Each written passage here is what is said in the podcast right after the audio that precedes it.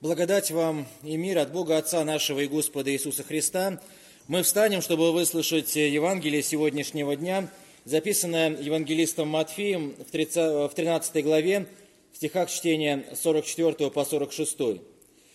Господь наш Спаситель Иисус Христос сказал, «Еще подобно Царство Небесное сокровищу, скрытому на поле, которое, найдя, человеку таил, и от радости о нем идет и продает все, что имеет, и покупает поле то. Еще подобно Царство Небесное купцу, ищущему хороших жемчужин, который, найдя одну драгоценную жемчужину, пошел и продал все, что имел, и купил ее. Аминь. Это Святое Евангелие. Слава тебе, Христос. Присаживайтесь, пожалуйста. Да, дорогие братья и сестры, сегодняшнее богослужение посвящено действительно очень а, важной теме – главному делу жизни, как мы уже сегодня неоднократно слышали. И действительно, как мы уже тоже сегодня говорили, что каждый человек, а, каждый из нас очень часто размышляет о том, в чем же заключается главное дело его жизни.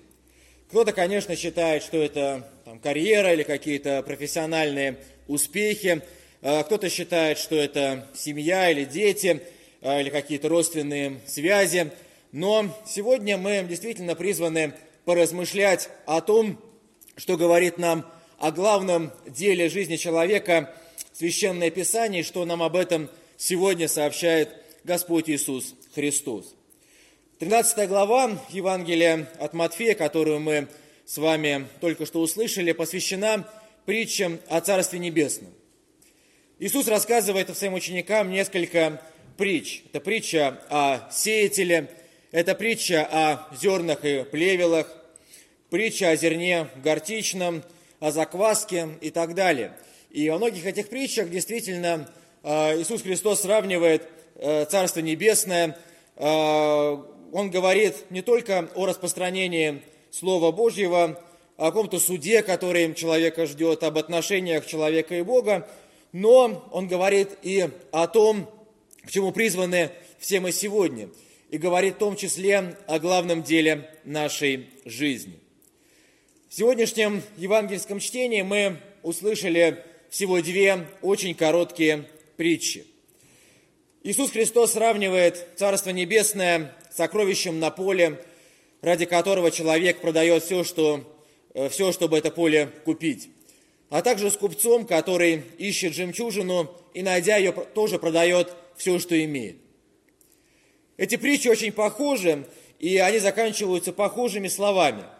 Человек продает или продал все, что имеет или имел, чтобы купить что-то важное и драгоценное.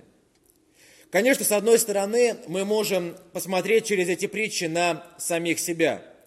Что происходит с нами, когда мы слышим Слово Божье, когда мы обретаем веру, получаем дар веры – в этот момент действительно каждый из нас призван оставить э, прошлую жизнь, которая у него была, и во многом продать все, что было, чтобы обрести это сокровище. Какое сокровище? Конечно, это сокровище жизни с Богом, сокровище жизни с верой, жизни со Христом. Мы часто читаем о том, что апостолы, призванные Христом, когда слышат Его призыв – они оставляют все, чтобы идти за ним. Мы не так давно, месяц назад, читали э, историю апостола Матфея, который э, сидел, собирал пошлины, но услышав одно Слово Божье, он оставляет свою профессию, оставляет то, что у него было, следует за Христом. То же самое происходит и с апостолом э, Петром, и с другими апостолами, которых встречает Господь. Они тоже оставляют все, оставляют там свои лодки, старые сети э, для того, чтобы идти за э, Христом. И действительно, Царство Небесное, жизнь э, с Богом, они не имеют цены. И совершенно невозможно сравнивать то, что было у людей, то, что было у апостолов, с тем, что они обрели, последуя за Христом. Можно ли сравнивать стоимость каких-то материальных вещей там, я не знаю, ящика для сбора пожертвований, какой был у Матфея, или э, стоимость лодок и сетей, которые были апостола Петра, э, с тем, что мы получаем в общении с Богом, с тем, что мы получаем в жизни по Его Слову. конечно, это сравнение невозможно. И сам Иисус Христос в Евангелии от Матфея задает этот вопрос. Он спрашивает, какой выкуп даст человек за душу свою? Поэтому сегодня Слово Божье указывает нам на то, что главное дело жизни человека – это именно забота о душе. Иисус говорит каждому из нас, ищите прежде Царство Божие и правды Его. Как же мы можем это делать? Потому что мы эти слова очень часто повторяем в церкви, наверное, многие люди эти слова помнят, но возникает вопрос, как на практике э, реализовать этот призыв. Это тоже сделать довольно просто, если мы вспомним ту проповедь, э, с которой Иисус Христос начинал свое земное служение. «Покайтесь и веруйте в Евангелие». И действительно, покаяние очень важно для каждого христианина, потому что только в осознании э, своей какой-то грешной, несовершенной природы мы можем научиться понимать э, цену жертвы Иисуса Христа на Голговском кресте.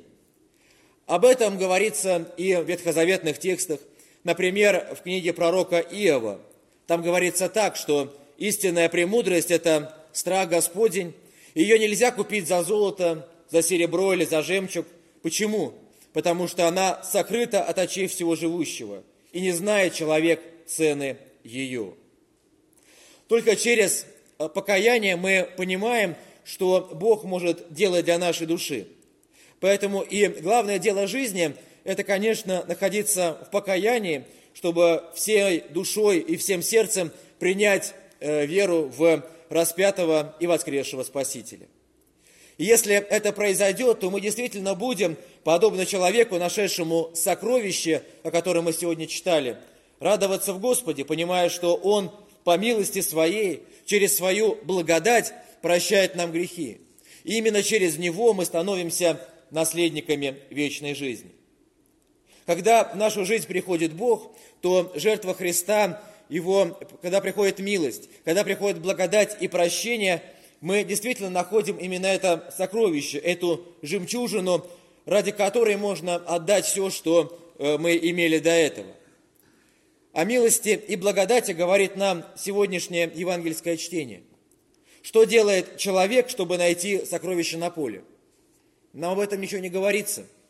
Но говорится о том, что он его просто находит. И что самое важное, очень хорошо понимает сразу же цену своей находки. Действительно, человек, нашедший сокровище, скорее всего, может уповать только на него, думая, что найденное это сокровище, эта жемчужина, она изменит его жизнь, позволит оплатить все его долги. И именно за эти изменения, а, именно веря в эти изменения, человек готов продать и оставить все. Поэтому покаяние – это и есть изменение ума, изменение ценностей, изменение нашей жизни. Чтобы прийти к покаянию, мы должны действительно э, увидеть то, в чем мы должны покаяться, увидеть свой грех, найти его в своей жизни. Интересно, что сегодняшние чтения говорят нам тоже именно об этом, потому что в этих чтениях рассказано о том, что спрятано, сокрыто, о том, что следует искать. Так и действительно наш грех иногда от нас спрятан, он сокрыт, и, э, но если мы видим Его, то тогда и Царство Небесное, тогда эта жизнь с Богом, они могут стать действительно подлинным сокровищем. Но важно помнить и другое, что читая эти притчи, мы не просто ставим себя на место человека, купившего поле, или купца, который ищет и находит жемчужину, но мы можем подумать и поразмышлять о том, что они сами своими действиями, своими богатствами, своими поступками заслужили найти сокровище и жемчужину. А, есть такой соблазн об этом подумать. Иногда даже мы можем возгордиться тем, что именно мы это сокровище нашли, что именно нам Бог дал вот найти какую-то жемчужину, что мы для этого постарались, мы это сделали, это итог нашей какой-то э, деятельности – Э, именно мы смогли найти на поле что-то ценное, именно мы отыскали какой-то самый лучший жемчуг. Но если мы будем э, размышлять именно так, то мы окажемся в заложниках, в заложниках у самоправедности. И с нами случится то, о чем предупреждает в сегодняшнем чтении апостол Павел. Он говорит так, «Ибо, не разумея праведности Божьей и усиливаясь поставить собственную праведность, они не покорились праведности Божьей». Сегодняшние притчи говорят нам э, не только о нас самих, о том, какое сокровище мы находим, о том, какую жемчужину мы находим в нашей жизни, о том, что не нужно гордиться, когда с нами это происходит. Э, эти притчи говорят не только о тех, кто ищет Царство Божие и что-то находит, но эти притчи говорят нам о евангельских событиях. И, конечно, они нам говорят о самом Иисусе Христе. В обеих притчах мы читаем о человеке, который отдает все ради сокровища как Иисус Христос отдает свою жизнь на Голговском кресте за каждого грешного человека. И Спаситель говорит нам так. «Так говорю вам, бывает радость у ангелов Божьих и об одном грешнике кающемся». И эта радость о кающемся грешнике очень похожа на радость человека, который находит сокровище или находит жемчужину. И жемчужина, за которую человек продает все, что у него было, это народ Божий, это христианская церковь, это все те, кто уже живут в покаянии и вере в Иисуса Христа. Об этом говорит нам сегодня апостол Павел. Один Господь у всех, богатый для всех, призывающих Его. И действительно мы понимаем, что этого богатства Божьего хватает на всех, кто живет верой в Его жертву. И этого богатства настолько много, что действительно Иисус Христос, как этот человек счастливый, который за жемчужину отдает все, так Иисус Христос отдает все, что у него есть, за каждого кающегося грешника. Поэтому и главное дело нашей жизни – покаяние и вера во Христа. Но есть и главное дело жизни самого Иисуса Христа – стать вот этим безвинным агнцем, закланным за грехи каждого из нас – даровать нам э, через свою жертву спасение и праведность. Для этого Господь пришел в наш мир, чтобы спасти нашу душу от греха и смерти и даровать нам жизнь. Иисус говорит нам, где сокровище ваше, там будет и сердце ваше. Поэтому и наше сокровище, наша драгоценная жемчужина, конечно, это Царство Небесное, обретение которого возможно только через веру в Иисуса Христа. В Ветхом Завете очень часто встречается такое словосочетание «сокровище Дома Господнего». Что это такое? Это сокровище, которое мы призваны искать и хранить, которое мы, на которое мы призваны уповать в своей жизни. Но наше сокровище, конечно, это и закон Божий, и евангельская весть, которые действительно делают нас и богатыми, и радостными. Об этом говорится в чтении сегодняшнего дня из книги Второзакония. Заповеди Божьи, они не где-то далеко, они не за морем, не на небе, они то сокровище на поле, которое мы находим в Слове Божьем и находим в своем сердце. И именно об этом пишет Мартин Лютер. Он говорит так. Христос, подобно своему предтече Иоанну Крестителю, сказал не только «покайтесь», но добавил слово веры «приблизилось Царство Небесное» мы не должны останавливаться на одном из этих слов Божьих, но проповедовать их оба. Мы должны провозглашать и то старое, и то новое, что имеется в нашей сокровищнице, как голос закона, так и слово благодать.